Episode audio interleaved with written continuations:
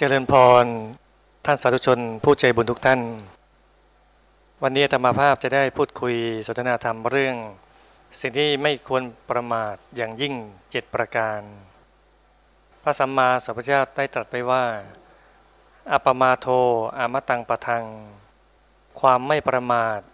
เป็นทางไม่ตาย ปมาโทมัจจุโนปะทัง ความประมาทเป็นทางแห่งความตาย สิ่งที่คนเราไม่ควรประมาทอย่างยิ่ง มีอยู่เจ็ดอย่างหนึ่งไม่ประมาทในเวลาสองไม่ประมาทในวัยสามไม่ประมาทในความไม่มีโรคสี่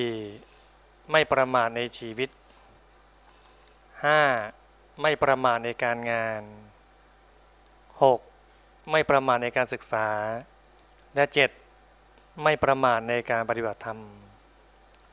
ประการที่หนึ่งไม่ประมาทในเวลา คือมีสติเตือนตนเองอยู่เสมอว่า วันคืนลุ่งไปลุ่งไป บัดนี้เรากำลังทำอะไรอยู่เนี่ยให้นึกว่าวันเวลาที่ผ่านไปเราได้อะไรบ้าง มีตัวอย่างหนึ่ง ถ้าสมมติว่าธนาคารเนี่ยให้เราเบิกเงินฟรีๆเลย วันหนึ่งแปดหมื่นหกพันสี่ร้อยบาท โดยไม่มีเงื่อนไขเลยเลย แต่ว่าถ้าไม่เบิกเนี่ยก็กลายเป็นศูนย์บาทคือไม่ได้เลย อย่างนี้ถามว่าเราจะเบิกมาใช้ฟรีๆไหมเนี่ยหนึ่งวันให้ฟรีๆเลยแปดหมื่นหกพันสี่ร้อยบาท หลายๆท่านคงตอบในใจว่า เอาสิแหมได้ฟรีๆเนี่ยเงินตั้งแปดหมื่นกว่าบาทเนี่ยคนเราก็มีเวลาในหนึ่งวันมี 86,400 วินาที ใครที่ไม่ได้เบิกเวลามาใช้ก็คือหมายถึงว่าไม่ได้ทำความดี ไม่เวลาไปทำในสิ่งที่ควรทำก็น่าเสียดายวันเวลานั้นมีมันไม่มีกลายเป็นศูนย์ไปเลยเพราะนั้นน่าเสียดาย อีกกรณีหนึ่งคือ มีผู้รู้กล่าวว่า ผู้ที่จะรู้ซึ่งถึงเวลาหนึ่งวินาทีเนี่ยคือนักวิ่ง โดยเฉพาะนักวิ่งร้อยเมตรเนี่ยเพราะนักวิ่งที่เขาวิ่งแข่งกันเนี่ย แพ้ชนะมันเสี้ยววินาทีเอง อันดับหนึ่งคือนักวิ่งเหรียญทอง อันดับสองคือเหรียญเงิน อันดับสามคือเหรียญทองแดง ระหว่างเหรียญทองกับเหรียญเงินบางทีห่างแค่เศษเสี้ยวของวินาทีนิดเดียวเท่านั้นเองแหละ เพราะฉะนั้นคนที่ได้เหรียญเงินเนี่ยเขาจะรู้เลยว่า มันแค่เสี้ยววินาทีจริง ๆ เลยนั้นหนึ่งวินาทีเนี่ยมันมีค่ามาก ๆ นั่นนักวิ่งร้อยเมตรเขารู้ซึ้งถึงเวลาเลย คนที่รู้ซึ้งเวลาหนึ่งวันก็คือ คนหาเช้ากินค่ำเพราะว่ามีเงินอยู่ได้ด้วยการทำหากินการออกแรงในวันวันนั้นเนี่ย แต่วันนั้นไม่ได้ทำงานไม่ได้เงิน ไม่มีเงินใช้เลยลำบากทีเดียวเนี่ยเพราะฉะนั้นคนหาเช้ากินข้ามจะรู้ค่าของวันวันหนึ่งเลยว่าเออถ้าวันนั้นเราป่วย เราเจ็บเราไข้ไม่ได้ทำงานเนี่ย ไม่มีเงินทองใช้เนี่ยจะรู้เลยว่า วันนั้นเนี่ยมันมีค่ามาก ๆ เลย ผู้ที่รู้ซึ้งหนึ่งสัปดาห์ก็คือพวกบกหนังสือรายสัปดาห์ จะรู้เลยว่าอ๋อถึงเวลาแล้วสัปดาห์หนึ่งแล้วเนี่ยผ่านไปไวจังเลย เดี๋ยวก็สัปดาห์เดี๋ยวก็สัปดาห์เนี่ยเนี่ยบกหนังสือพิมพ์รายสัปดาห์ต่าง ๆ เนี่ยจะรู้ทีเดียว แค่บริหารเวลาผิดออกไปช้าวันสองวันนั้นเนี่ยบางทีถึงจะขายไม่ได้ บางทีถึงจะยอดตก ส่วนผู้ที่รู้ซึ้งถึงเวลาหนึ่งปี ก็คือคุณแม่ที่คลอดลูกก่อนกำหนด มีความทุกข์ทรมาน มีความเสียดาย เพราะว่าสมมติอุ้มท้องมาห้าเดือนหกเดือนแล้วเนี่ยถ้าสามารถอุ้มท้องได้อีกหน่อยหนึ่งก็จะทำให้คลอดลูกได้แล้วก็เสียเวลาไปเปล่าๆทีเดียวเลย เพราะฉะนั้นเวลาเนี่ยเป็นสิ่งที่มีค่ามากๆ พวกเราก็มีเวลากันทุกคนในหนึ่งวันเท่ากันเนี่ย แต่ใครจะใช้เวลาให้เป็นประโยชน์สูงสุด ลักษณะของผู้ที่ประมาทในเวลา คือหนึ่งมักสายเป็นนิด สายประจำเลยทำอะไรก็สายเขานัดประชุมก็สาย นัดไปนู่นไปนี่สายตลอดเลยนะมักสายเป็นนิดแทนที่จะเป็นคุณนายสายสมอนเลยกลายเป็นคุณนายสายเสมอเลยนะสายตลอดทำนั่นทำนี่แป๊บเดียวเผยแล้วก็สายอีกแล้วอันจริงการที่เรามีนัดใครเนี่ย เรารอคนอื่นสิบนาทีเนี่ย ดีกว่าให้คนอื่นเขารอเราสองนาที ลักษณะของผู้ที่ประมาทข้อที่สองคือ ใช้เวลาไม่เป็น เสียเวลาไปกับการเมากันการพูดการคุย การกินการเที่ยว นั่นใช้เวลาไม่เป็นน่าเสียดายเวลา นั่นเข้าข่ายของผู้ที่ประมาททีเดียวเนี่ยประการที่สองคือผู้ที่ไม่ประมาทในวัย นี่ยสิ่งที่ไม่ควรประมาทอย่างยิ่งประการที่สองเนี่ย ไม่ประมาทในวัย จะมีคำถามถามว่า อะไรเอ่ยเช้าสี่ขากลางวันเหลือสองขา ตอนเย็นสามขา ตอนค่ำไม่ใช้ขา สิ่งนั้นก็คือเจ้าสองขาหมายถึงเด็กนั่นเองเด็กที่เทียงคลานอยู่เนี่ยการสี่ขาเนี่ยต้มเตียมต้มเตียมกลางวันสองขาก็หมายถึงว่า เป็นเด็กที่โตขึ้น เป็นวัยรุ่นเป็นผู้ใหญ่ เดินสองขาได้คล่องแคล่ว ตอนเย็นเป็นสามขาก็หมายถึงว่า แก่เท่าแล้ววัยมันเปลี่ยนไปแล้ว ต้องใช้ไม้เท้าเสริมอีกหนึ่งและขาอีกสองเป็นสามตอนค่ำไม่ใช่ขาหมายถึงว่า ตอนนั้นก็ป่วยนอน แก่เท่าชรามากแล้ว หรือว่าตายไปแล้วเนี่ยเลยไม่ได้ใช้ขาแล้วเนี่ยเพราะฉะนั้นวัยเนี่ยมันผ่านไปตลอดเวลา ต้องมีสติเตือนตนเสมอว่า อย่าคิดว่าตัวเองยังเป็นเด็กเที่ยวเล่นเพลินๆเพราะนั่นเป็นลักษณะของผู้ที่ประมาทในวัยคือหนึ่งคิดว่าเรายังเด็กอยู่ เราคิดว่ายังเป็นเด็กอยู่ก็เลยอขอกินก่อน ขอเล่นก่อน ขอเที่ยวก่อน ถ้าคิดอย่างเงี้ยอันที่จริงเนี่ยเราเกิดมามากเลยเกิดมาหลายชาติแล้ว ถ้ารวมเยอะแยะมากมายที่เราเกิดมาแล้วเนี่ย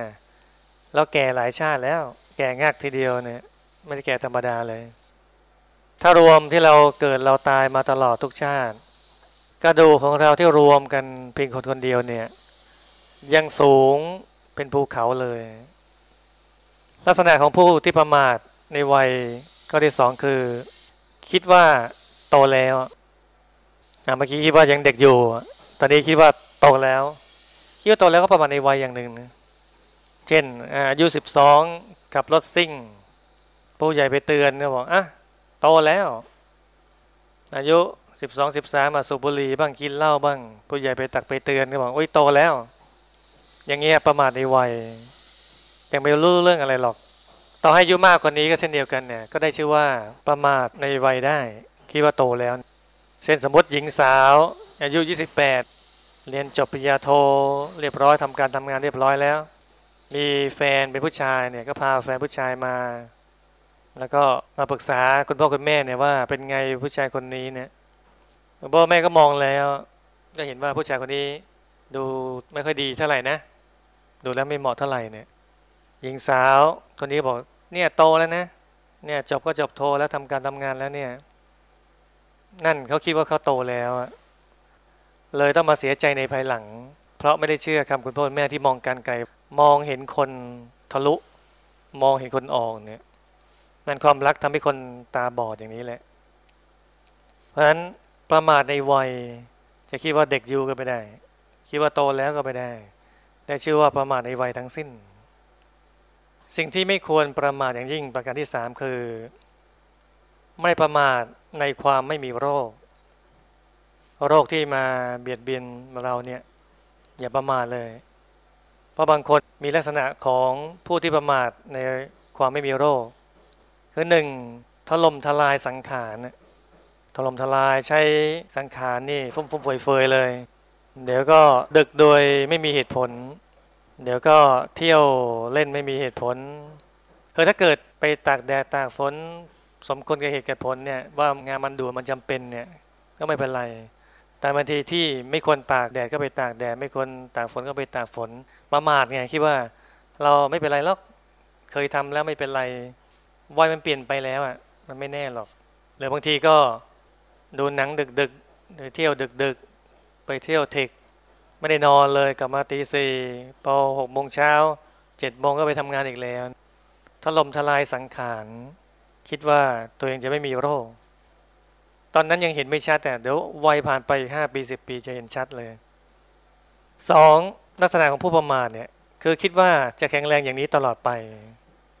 คนเราอะไม่ได้แข็งแรงอย่างนี้ตลอดหรอก แม้แต่พระสัมมาสัมพุทธเจ้ายังป่วยเลยนับภาษาอะไรกับคนอย่างเราเนี่ย ถ้าเวลาเราป่วยน้อยเนี่ย ก็รีบทำความดีเนี่ย ให้คิดว่าอุ้ยเดี๋ยวป่วยมากจะลำบากเนี่ย ให้รีบทำซะก่อน เวลาเราไม่ป่วยก็คิดว่า เออ ต่อไปจะป่วยเมื่อไหร่ก็ไม่รู้เนี่ย ตอนนี้ไม่ป่วยก็รีบทำการทำงานรีบทำความดีไปก่อนในคิดอย่างนี้เนี่ยจึงได้ชื่อว่าไม่ประมาทในความไม่มีโรคนั่นครอบคลุมทุกอย่างเลยนะ ทุกอย่างเลยการกินการนอน การทำงาน บางคนก็เรื่องการกินเนี่ยบางทีคิดว่าอาหารที่เราแสลงเนี่ยกินแต่ชอบอะกินสักหน่อย ไม่เป็นไรหรอกไม่เป็นไรหรอก อย่างบางคนเนี่ยเป็นโรคความดันสูง หมอก็ห้ามกินทุเรียน ก็ชอบจังเลยอะเดี๋ยวก็กินเดี๋ยวกินพอกินเม็ดหนึ่งก็ ความชอบอะต่อเม็ดสองเม็ดสามเม็ดสี่กินเป็นลูกเลยอะคนตายเพราะกินทุเรียนมากๆอย่างนี้ก็หลายรายแล้วเพราะฉะนั้นคนเราอะประมาทไปได้ อย่าประมาทในความไม่มีโรคเลยเนี่ยสิ่งที่ไม่ควรประมาทอย่างยิ่งประการที่สี่คือไม่ประมาทในชีวิต มีทฤษฎีหนึ่งเขาเรียกว่า ทฤษฎีคางคกเขาบอกว่าสมมติเราตั้งหม้อใส่น้ำ แล้วก็เปิดไฟแก๊สเนี่ย ต้มน้ำเดือดเดือดเดือดเลยน้ำร้อนๆเนี่ย ถ้าเอาคางคกเป็นๆเนี่ยโยนลงไปเนี่ยคางคกเนี่ยหนังมันหนา แต่หนายังไงก็ตามทีพอโดนน้ำเดือดๆร้อนๆปุ๊บมันก็รีบดีดตัวขึ้นมาจากหม้อเลย ก็รอดตาย ความที่มันร้อนอะรู้ว่าร้อนจัดๆเนี่ย แต่ถ้าอีกกรณีหนึ่ง เอาหม้อเนี่ยตักน้ำแล้วก็เปิดไฟไว้เนี่ย น้ำร้อนนิดๆ แล้วก็เอาคางคกใส่ไปเนี่ยคางคกมันจะไม่คิดอะไรนะคิดว่าเออน้ำมันอุ่นดีนะ มันก็ว่ายอยู่ในน้ำในหม้อเพลินนะพอสักพักเดียวจากน้ำอุณหภูมิ5องศาเป็น10องศา15องศา มันก็เพลินของมันไปมันอุ่นๆนั่นเอง พอน้ำก็ขึ้นไปเรื่อยเลย20องศา30 40องศาไปเรื่อยเลย จนกระทั่งมันสุกตายเลย มันตายโดยที่มันก็งงๆ มันไม่รู้ตัวนะนั่นเพราะว่า น้ำเนี่ยได้ทำร้ายคางคกทีนิดทีนิดทีนิดโดยที่คางคกไม่รู้ตัว น้ำมันค่อยร้อนขึ้นร้อนขึ้นร้อนขึ้นร้อนขึ้นนะนั่นคือลักษณะของผู้ที่ประมาทในชีวิต ลักษณะของผู้ประมาทในชีวิตคือใช้ชีวิตไม่เป็น ไปยุ่งกับอบายมุขหกคือหนึ่งติดสุราสองเที่ยวกลางคืนสามติดดูการเล่นสี่ติดการพนันห้าคบคนชั่วเป็นมิตรหกเกียรติคร้านในการทำงานเนี่ย นั่นคือลักษณะคนใช้ชีวิตไม่เป็น มันจะทำร้ายทีนิดทีนิดทีนิด คิดว่าโอ้ติดโซลากินโซลาหน่อยหนึ่งกินเหล้าหน่อยหนึ่งไม่เป็นไรหรอกกินนิดเดียวเนี่ยสังสรรค์กันหน่อยเนี่ยไม่ได้หรอกโซลาก็คือน้ำเมาอะแม้คนขายก็จะอ้างว่าเขาผลิตมาเพื่อให้คนเขาสังสรรค์กันไม่ได้ผลิตมาให้คนกินแล้วเมามาไปทำร้ายกันกับรถชนกัน แต่มันคือน้ำเมาอะน้ำเมายังไงมันก็เมาอะพอไปติดน้ำเมาเข้าเนี่ย มันก็ทำลายสติ ทำร้ายสุขภาพทำให้เสียทรัพย์สินเงินทองต่างๆนานาน่าเสียดายนั่นแหละ ถูกทำร้ายทีนิดโดยไม่รู้ตัว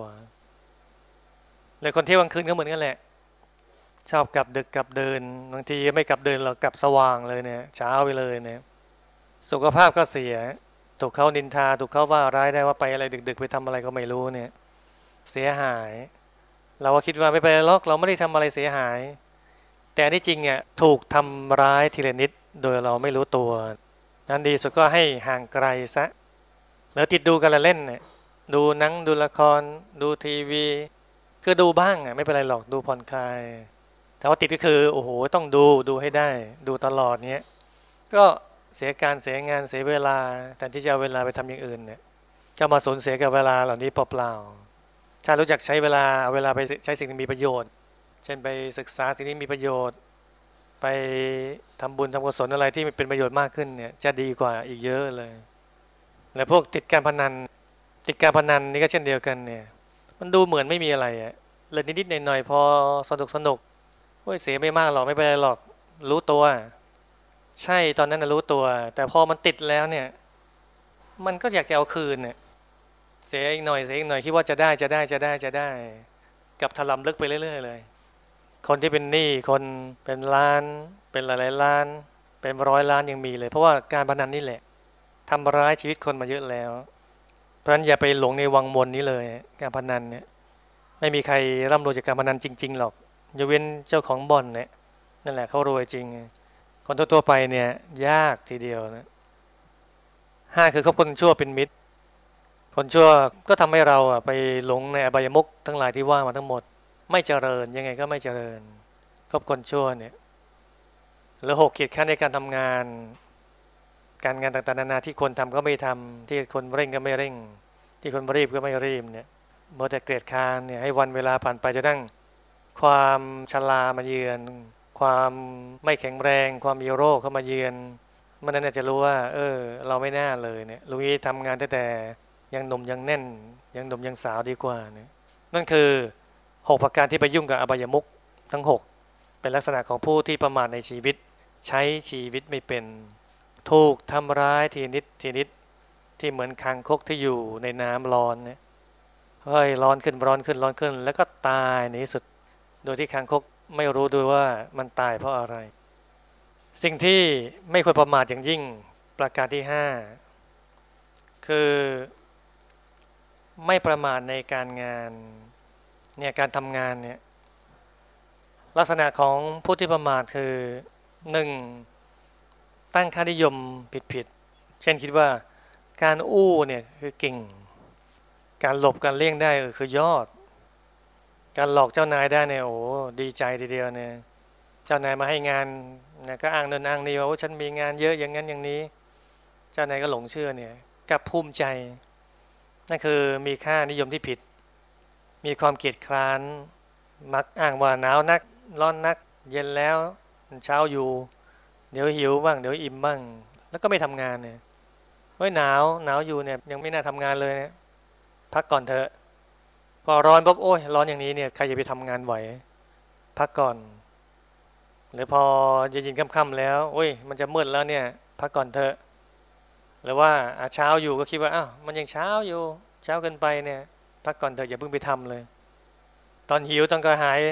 ก็คิดโอ้หิวขนาดนี้เนี่ย กินก่อนเถอะอย่าเพิ่งไปทำอะไรเลยพอตอนอิ่มก็เอาอีกแล้วว่าอิ่มขนาดนี้เนี่ยพักก่อนเถอะทำอะไรได้เนี่ยอิ่มอิ่มนะนี่คือลักษณะของคนเกียจคร้านนั้นเลยนะเพราะฉะนั้นอย่าตั้งค่านิยมที่ผิด นี่คือลักษณะของผู้ที่ประมาทในการงานนะลักษณะของผู้ที่ประมาทในการงานประการที่สองคือ ดูถูกตัวเองว่าทำไม่ได้ เวลาใครให้งานอะไรเรามา คิดว่าเฮ้ยฉันทำไม่ได้หรอกนั่นทำไม่ได้ อันนี้อันนี้ไม่เคยทำทำไม่ได้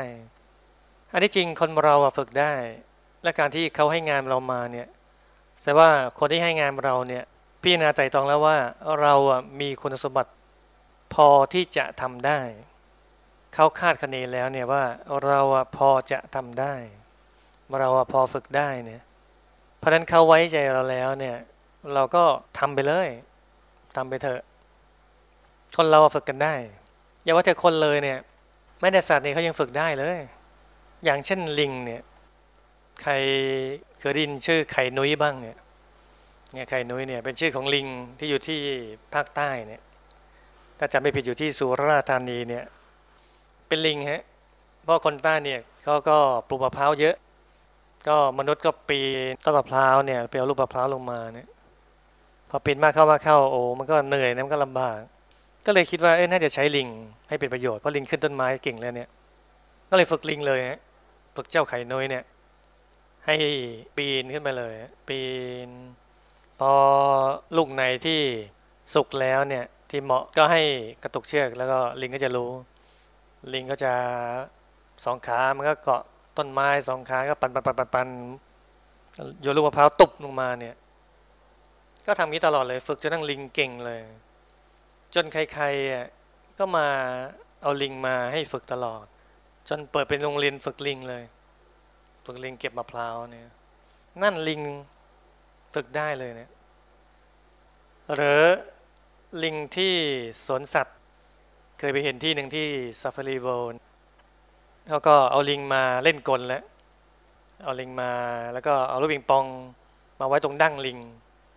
ซึ่งถ้าเป็นมนุษย์เนี่ย เราลูกปิงปองเนี่ยมาไว้บนดั้งไม่ได้ ต่อให้ดั้งยุบยังไงก็ตามทีไว้ไม่ได้ ถ้าลิงทำได้ เอาลูกปิงปองมาไว้ที่ดั้งแล้วมาทำหน้าย่นย่นเอออยู่ได้ฮะลูกปิงปองเนี่ยแล้วพอเขาก็เอาผ้าปิดหน้าลิงพอปิดหน้าลิงปุ๊บเปิดอีกทีหนึ่ง ลูกบิงปองที่ตั้งหายไปแล้ว แล้วก็พอเอาผ้ามาปิดที่หน้าลิงอีกทีหนึ่งพอเปิดมาอีกทีหนึ่งอะลูกปิงปองมาอยู่ที่ดั้งเหมือนเดิม โดยที่ลิงมือเขาก็อยู่กับที่แหละ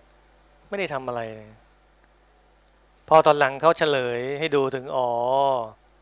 เพราะว่า ลิงเขาอะ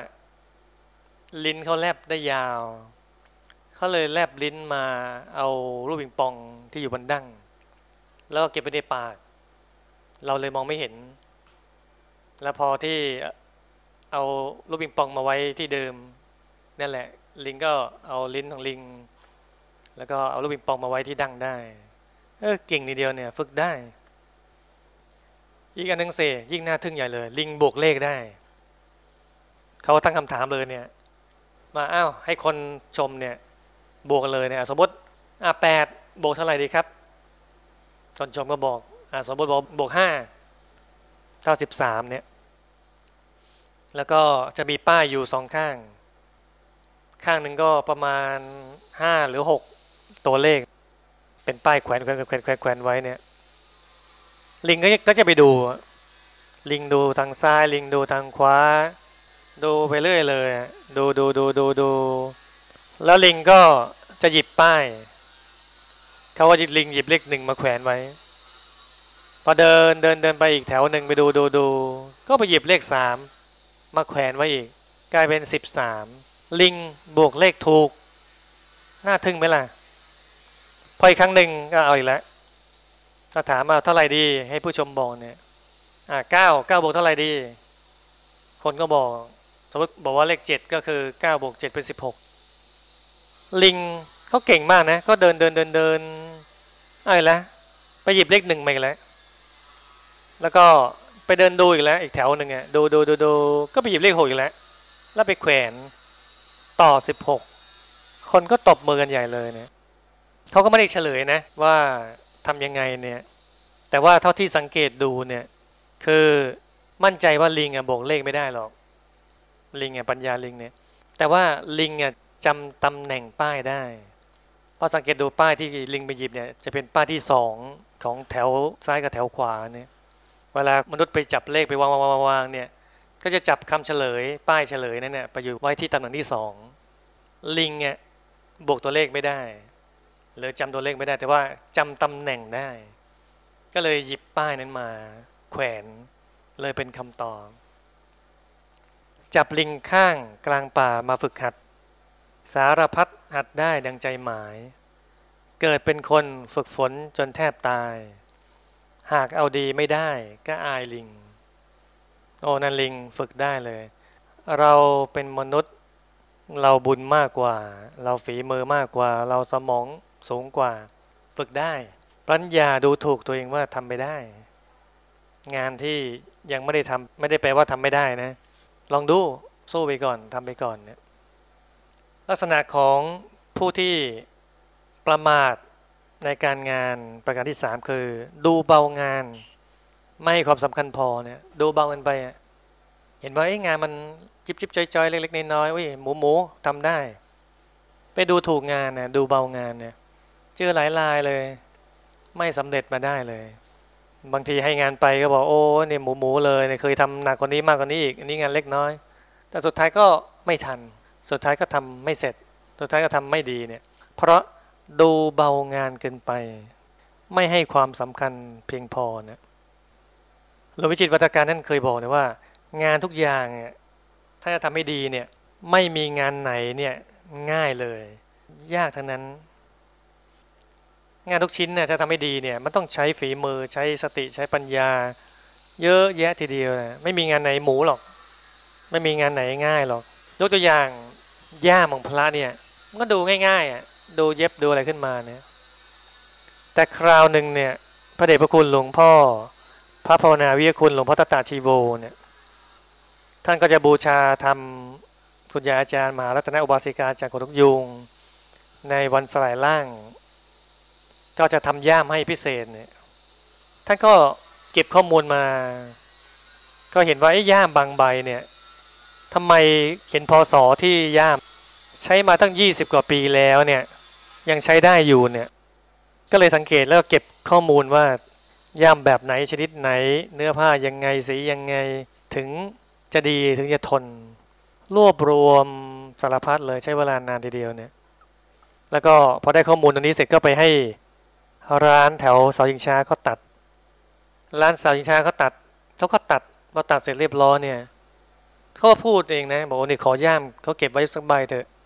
บอกตั้งแต่เขาทำสังฆพันธ์มาเนี่ย ตั้งแต่รุ่นพ่อรุ่นปู่เนี่ย จนถึงรุ่นเขาเนี่ย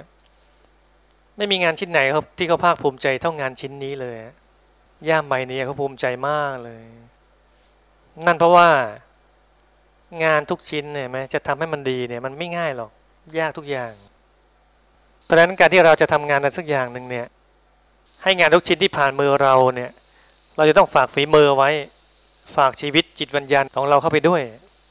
ไม่ใช่เพียงแค่ทำตามหน้าที่เนี่ย ให้รู้เลยว่างานทุกชิ้นเนี่ยที่ผ่านตัวเราผ่านฝีมือเราเนี่ย ต้องฝากฝีมือไว้ทีเดียวเนี่ย อย่างนี้ถึงได้ชื่อว่าไม่ประมาทในการงาน สิ่งที่ไม่ควรประมาทอย่างยิ่ง ประการที่ 6 คือ ไม่ประมาทในการศึกษา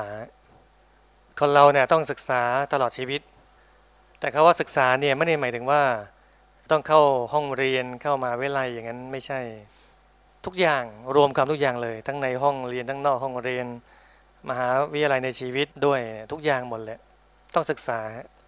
ลักษณะของผู้ที่ประมาทในการศึกษาคือ ดูเบาในการศึกษา เช่นในกรณีหนึ่งเนี่ยพ่อเนี่ยเป็นชาวไร่ชาวนาชาวสวนก็เลยสอนลูกให้ถอนหญ้า ถ้าสอนลูกเนี่ยต้องถอนหญ้าอย่างนี้นะ เอารากมันออกมาเนี่ย ลูกก็ทำบ้างไม่ทำบ้างอะไรต่างๆนานาเนี่ยพอเห็นแล้วก็เลย เอ๊ะ ต้องสอนอีกระดับหนึ่งแล้วเนี่ย ก็เลยให้ลูกเนี่ย ไปถอนหญ้าแปลงหนึ่งแล้วพ่อก็ถอนอีกแปลงหนึ่งแยกกันไปเลยเนี่ย ก็ปรากฏว่าลูกก็ใช้จอบฟันหญ้าฟันหญ้า มันได้เยอะดีเร็วดีเนี่ย ฟันฟันไปเรื่อยเลยพ่อก็ค่อยๆถอนหญ้าถอนหญ้าถอนหญ้าถอนมาเรื่อยเลย พอเสร็จก็กลับ อาทิตย์หน้าก็พ่อก็พาไปดูแปลง เพราะว่าแปลงที่พ่อถอนเนี่ยหญ้าไม่ขึ้นเลย ส่วนแปลงของลูกชายเนี่ยโอ้หญ้าขึ้นเต็มไปหมดเลย พ่อก็เลยบอกว่าเนี่ยไหมเนี่ยพ่อลูกเนี่ยใช้จอบฟันหญ้าเนี่ย มันก็ได้หญ้ามาส่วนหนึ่งแต่ว่ารากมันยังอยู่ มันไม่เกลี้ยง แต่พ่อเนี่ยค่อยถอนออกมาเลยถอนรากมาจนหมดเลย มันจึงไม่มีหญ้าให้งอกอีก เพราะฉะนั้นเห็นไหมศึกษา ก็ต้องศึกษาให้ถ่องแท้ให้รู้จริง ดูเบาไม่ได้เลยอีกลักษณะหนึ่งเนี่ยมีการสำรวจว่าพนักงานที่องค์กรไม่ต้องการเลย อย่างหนึ่งคือมีลักษณะที่ชอบพูดว่ารู้แล้วเนี่ยเป็นลักษณะที่องค์กรไม่ต้องการรู้แล้วมีอะไรก็รู้แล้ว ให้ทำนี่หน่อยทำอย่างนี้นะทำอย่างนี้นะรู้แล้วจะพูดว่ารู้แล้วเนี่ยอย่างนี้ไม่เจริญเพราะว่าหนึ่งรู้ก็จริงแต่อาจจะลืม คนเราอะรู้แล้วก็ลืมสองคือปิดตัวเอง พูดแบบนี้ปิดตัวเองสามก็ทำให้พัฒนาตัวเองยากประเภทเรารู้แล้วรู้แล้วเนี่ยนะแล้วเราเนี่ยนะต้องพัฒนาตัวเองเดียว ใครแนะนำอะไรก็ต้องฟังไว้ศึกษาไว้ จะได้เจริญงอกงามมากขึ้นไปเรื่อย ต้องเป็นผู้ใฝ่ศึกษาศึกษาหาความรู้ไป บางทีเขาพูดคุยเรื่องคุณหมอบ้างเรื่องสุขภาพเรื่องยาบ้าง แม้ตอนนั้นเราไม่เจ็บไม่ป่วยไม่ไข้ก็ตามเนี่ยแต่พอถึงวันหนึ่งวัยหนึ่งเนี่ย เราเจ็บเราป่วยเราไข้เราจะรู้อ๋อมีคนเคยพูดว่าหมอท่านนี้เก่งเรื่องนั้นเก่งเรื่องนี้เนี่ย เราแหละจะได้มาใช้ประโยชน์ตอนนั้นเพราะนั้นศึกษาไว้เนี่ยผู้ที่ฝ่ายการศึกษาอย่างดีเยี่ยมเลยได้แก่สามเณรราหุนสามเณรราหุนก็คืออดีต พระราชโอรสของเจ้าชายสิทธัตถานั่นเองเนี่ยต่อมาก็บวชเป็นสามเณรสามเณรราหุนนั้นเนี่ยรักการศึกษามาก ไฟการศึกษามากเลย ทุกเช้าเนี่ยเวลาตื่นมาเนี่ยสามเณรราหุลท่านจะกำเม็ดทรายในมือท่าน แล้วตั้งจิตอธิษฐานไว้ว่า วันนี้จะศึกษาความรู้จากอุปชาอาจารย์ทั้งหลาย ให้ได้ปริมาณเท่าเม็ดทรายในกำมือ นั่นท่านสนใจเรียนสนใจศึกษา อยากรู้อยากเรียนอยากศึกษามากขนาดนั้น เป็นตัวอย่างที่น่าทึ่งมากเลย แล้วการศึกษาอย่างที่ว่าไว้เนี่ยไม่จำเป็นต้องเรียนในห้องตรงไหนก็ได้ ความรู้เนี่ยอยู่ที่คนทุกคนอยู่ที่สิ่งแวดล้อมทั้งหลาย อยู่ที่สัตว์ทุกตัว อยู่หมดเลย ความรู้เนี่ย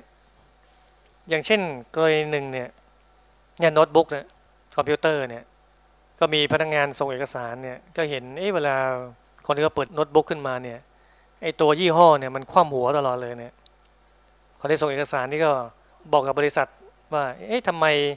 โน้ตบุ๊กเนี่ยทำไมเขาไม่ทำยี่ห้อให้กลับหัว เวลาคนเปิดเครื่องมาใช้อะคนอื่นจะได้มองเห็นว่ายี่ห้ออะไรตั้งแต่นั้นมาเนี่ยโน้ตบุ๊กก็เลยกลับหัวยี่ห้อนั่นเนี่ยทำให้มองเห็นนั่นเห็นไหมได้ความรู้จากคนส่งเอกสารเนี่ยเลยกรณีหนึ่ง ลิฟต์แก้ว ลิฟต์แก้วไปถึงลิฟต์ที่อยู่นอกตัวอาคารนี่ยมีคนก็ออกแบบตึก ออกแบบเรียบร้อยทุกอย่างเลยเนี่ยทำไปทำมาลืมออกแบบลิฟต์ไม่มีลิฟต์เนี่ย ยุ่งเลยต้องมาแก้แบบต้องมาเลือแบบ ต้องแก้ไขห้องสารพัดอย่างเลย ปวดหัวเลยเนี่ยทำยังไงเนี่ย ลืมลืมออกแบบลิฟต์เนี่ยแต่ปรากฏว่ามีป้าคนหนึ่งทำความสะอาดเนี่ย เขาก็ได้ยินคนก็พูดพูดกันเนี่ยป้าก็บอกพูดอะไรลอย จะไปยากอะไรลืมออกแบบลิฟต์เนี่ย ถ้าทำในตึกไม่ได้ ก็ทำมันนอกตึกสิปิ๊งไอเดียทีเดียวเนี่ยตั้งแต่นั้นมาลิฟต์ก็เลยอยู่นอกตึกเลยบอกเออมันง่ายดีฮะลืมออกแบบในตึกแล้วก็ไปออกแบบนอกตึกไม่ต้องไปลื้อไม่ต้องทำอะไรเลยเนี่ย เพิ่มเติมนิดหน่อยเองนั่นเห็นไหมความรู้นะมันอยู่ที่ทุกคน เราอะ พร้อมรองรับความรู้นั้นหรือเปล่า สิ่งที่ไม่ควรประมาทอย่างยิ่งประการที่ 7 คือ ไม่ประมาทในการปฏิบัติธรรม ในการสั่งสมบุญบารรมีนั่นเอง ลักษณะของผู้ที่ประมาทในการปฏิบัติธรรมเนี่ยก็หนึ่งคิดว่าทำเมื่อไหร่ก็ได้บางทีคิดว่าโอ้ยทำอะไรก็ได้ ไปรอตอนทำตอนแก่ก็ได้ ไปรอเขาวัดตอนแก่เนี่ย พอจนทำบุญก็บอกโอ้ยรวยแล้วค่อยทำ อย่างนี้ได้ชื่อว่าประมาทในการปฏิบัติธรรม คิดว่ารอทำเมื่อไหร่ก็ได้เนี่ย โอกาสมันไม่มีตลอดหรอกจะไปรอทำตอนแก่ ขออภัยเถอะมั่นใจเลยว่าจะแก่เนี่ย คนเราไม่แน่อาจจะตายก่อนก็ได้ จะรวยก่อนแล้วค่อยทำเรารู้ได้ไงว่าจะรวยเนี่ย เพราะฉะนั้นเรามีโอกาสเราทำไปเลย อย่าคิดว่าทำเมื่อไหร่ก็ได้ ลักษณะของผู้ประมาทประการที่สองคือ ทำกันแต่ว่าไม่สม่ำเสมอเนี่ยเคยทำทานบ้างรักษาศีลบ้างนั่งสมาธิบ้างทำอะแต่ไม่สม่ำเสมอเนี่ยบางคนก็เข้าวัดเข้าวาเดือนละครั้งปีละหน แค่นี้แหละ ตักบาตรพระกับปีละหนวันเกิดเนี่ยคิดว่าตัวเองพอแล้วทำแค่นี้ดีแล้วเนี่ย อย่างนี้ก็ได้ชื่อว่าเป็นผู้ประมาทอยู่ ประมาทคิดว่าทำแล้วทำน้อยคิดว่าทำมากเนี่ย มันนี่เดียงประมาทเสร็จแล้วเนี่ย ทำแต่ไม่สม่ำเสมอเนี่ยลักษณะของผู้ที่ประมาทประการที่สามทำสม่ำเสมอแต่ยังไม่เข้าถึงจุดนั้นจริง ๆ ก็ยังได้ชื่อว่าประมาทเลย ประมาทเพราะว่าในสายตาของพระเรียเจ้าทั้งหลายเนี่ยถ้าเราไม่เข้าถึงธรรมกายอรหัตยังไม่เป็นพระอรหันต์แล้วก็ ได้ชื่อว่าประมาททั้งนั้นแหละ ประมาทประมาททุกคนเลยนะ ต้องเข้าถึงพระธรรมกายในตัวธรรมกายอรหัตนั่นแหละจึงได้ชื่อว่าไม่ประมาทบางครที่ทำอยู่แล้ว ทุกวันเนี่ยทำทานรักษาศีลเจริญภาวนาทำตลอดก็จริงเนี่ยแต่ว่าไม่พอ ถ้าพอเราต้องหมดกิเลสถ้าพอเราต้องไปสู่ที่สุดแห่งธรรมไม่พอ มีตัวอย่างหนึ่งที่น่าทึ่งมากเลย เป็นผู้หญิงที่ไม่ประมาทในการปฏิบัติธรรม ที่น่ายกย่องมาก ท่านนี้คือคุณคำน้อยแสงใจ เป็นคนเชียงราย ก็ได้มาวัดปฏิบัติธรรม มีคราวหนึ่งก็นั่งรถจากเชียงรายมาเลย มาที่วัดพระธรรมกายที่ปทุมธานีเนี่ยแปลว่าขากลับเนี่ยโดนอุบัติเหตุสามีตาย ตัวเองขาขาดสองข้าง แล้วตัวเองก็มีลูกอยู่สองคน คนหนึ่งอายุขวบครึ่ง คนหนึ่งครึ่งขวบคือหกเดือนเอง คุณคำน้อยจากคนที่เป็นแม่บ้าน พอเสียสามีไปนึกดูจะเคว้งคว้างขนาดไหน ไหนตัวเองจะขาขาดสองข้าง ไหนจะต้องเลี้ยงลูกน้อยๆทั้งสองคนเนี่ยเป็นภาระอันหนักหน่วงทีเดียวเนี่ยแต่คุณคำน้อยเนี่ยเขากลับมีกำลังใจที่เข้มแข็ง ดวงตาเขาเด็ดเดี่ยว ดวงจิตเขาแข็งแกร่งทีเดียวเลย เป็นจิตใจที่น่าทึ่งมากเลย ไม่ย่อท้อเลย ไม่คิดว่า เออทำไมบุญไม่ช่วยอย่างนั้นอย่างนี้เนี่ยเปล่าเลย รู้เลยว่ามันเป็นวิบากกรรมในอดีตของเราเนี่ย มันก็ผ่านไปแล้วก็เป็นไปแล้วเนี่ยหน้าที่เราคือต้องสู้ต้องอดต้องทน ต้องทำให้ได้ ต้องมีชีวิตที่อยู่ให้ได้ ลูกก็ต้องอยู่ได้รอดได้ ก็ทนนะทำนู่นทำนี่ขายข้าวขายของไป การปฏิบัติธรรมก็ทำไปเลี้ยงลูกก็เลี้ยงไป ไม่ทิ้งเลยทำตลอดนะแล้วห้องพระของคุณคำน้อยเนี่ย ขึ้นไปชั้นบนนะขึ้นบันไดไปสี่สิบขั้นเนี่ยขึ้นไปสี่สิบขั้น ลงอีกสี่สิบขั้นเป็นแปดสิบขั้นเนี่ยไปกราบพระไปไหว้พระไปนั่งสมาธิทำตลอดเลย คนไม่อื่นไม่เห็นก็ บอกว่าโอ้ยทำไมต้องขึ้นไปสูงขนาดนั้นขาสองข้างก็ไม่มีเนี่ย ค่อยๆกระดึบกระดึบขึ้นไปเรื่อยๆเลยทีละชั้นทีละชั้นทีละชั้นไปเรื่อยทีละขั้นทีละขั้นไปเรื่อยเนี่ยคุณคำน้อยก็บอกว่า พระต้องอยู่ที่สูง ก็เลยบอกว่ามาไว้ที่ต่ำก็ได้ไว้ที่ชั้นหนึ่งก็ได้จะได้ไม่ต้องปีนขึ้นไป ก็คุยมาคุยไปก็เลยอะทางนี้ไว้ชั้นลอยกันแล้วกัน ก็สูงกันสูงอยู่เนี่ย ก็เลยขึ้นยี่สิบขั้น ลงยี่สิบขั้น เนี่ยขาขาดสองข้างเนี่ยขึ้นบันได ยี่สิบขั้น ลงยี่สิบขั้น เช้าครั้งเย็นหนเนี่ยทำนี้ตลอดเลย แล้วยิ่งใหม่ๆเลือดไหลเนี่ยเพราะว่าเป็นแผลนึกดูเราถูกตัดขาเงี้ยเป็นแผลใหญ่เบ้อเลอนะลากขาเลือดไหลเป็นทางอะไรไปไหนเนี่ยก็อดทนสวดมนต์นั่งสมาธิตลอดทุกวันไม่เคยขาดเลย เวลาจะกราบพระก็ต้องกราบมือทีละข้างอะเพราะว่ากราบพร้อมกันไม่ได้มันล้ม กราบทีมือทีมือเวลานั่งสมาธิอยู่บางทีลูกยังเล็กอยู่อะวิ่งมากอนเนี่ยล้มเลย ฐานไม่พอเนี่ยขาขาดเนี่ยแต่รักการปฏิบัติธรรมนั่งสมาธิตลอดเลย ยึดมั่นในคุณพระพุทธพระธรรมพระสงฆ์ตลอดเลยทำความดีตลอด เขายังบอกเลยนะว่าเขาอะเคยมีขามาก่อนเขารู้เนี่ย คนเราอะไรนั่งสมาธิเมื่อยลุกเลยก็หายแล้ว แต่เขาเนี่ยขาขาสองข้างเนี่ยลุกก็ไม่ได้ เมื่อยยังไงก็เมื่อยอย่างนี้นเนี่ยเมื่อยมากขึ้นไปเรื่อยๆ เพราะฉะนั้นเราอะมีขาดีๆอยู่เนี่ยอย่าประมาทในชีวิตเลยให้ตั้งใจประพฤติปฏิบัติธรรมไม่ดี แล้วชีวิตถึงจะคุ้มค่าที่สุดเลย เพราะฉะนั้นสิ่งที่เราไม่ควรประมาทเจ็ดอย่างอย่างนี้ เราต้องฝึกฝนตัวเองให้ได้เลย ไม่ประมาทในเวลา ไม่ประมาทในวัย ไม่ประมาทในความไม่มีโรค ไม่ประมาทในชีวิต ไม่ประมาทในการงาน ไม่ประมาทในการศึกษา และไม่ประมาทในการปฏิบัติธรรมเนี่ยฝึกฝนไปเรื่อยๆทำไปเรื่อยโดยเฉพาะความไม่ประมาทสูงสุดก็คือ ใจเราต้องอยู่ศูนย์กลางกายตลอดเวลา ใจจดศูนย์กลางกายตลอดเวลาจนกระทั่งหมดกิเลสจึงจะได้ชื่อว่าไม่ประมาทอย่างแท้จริง ได้ชื่อว่าไม่ประมาทอย่างสมบูรณ์เลย เข้าถึงธรรมกายอรหัตนาตัก 20 วาสูง 20 วาอย่างนี้แหละ จึงได้ชื่อว่าไม่ประมาทอย่างสมบูรณ์ ขอความสุขความสวัสดีจงบังเกิดมีแด่ทุกท่าน ขอเจริญพร